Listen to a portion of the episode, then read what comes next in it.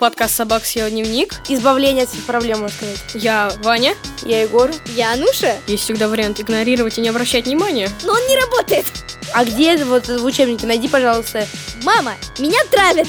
Деньги ушли не мне, а, так сказать, в общак школу. Это твой ответ, ведь больше я тебя слушать не буду, это два. Мы предлагаем вам подписаться на наш подкаст в iTunes и на нашу группу ВКонтакте. Мы лучше психологов решаем ваши проблемы. По крайней мере, веселее.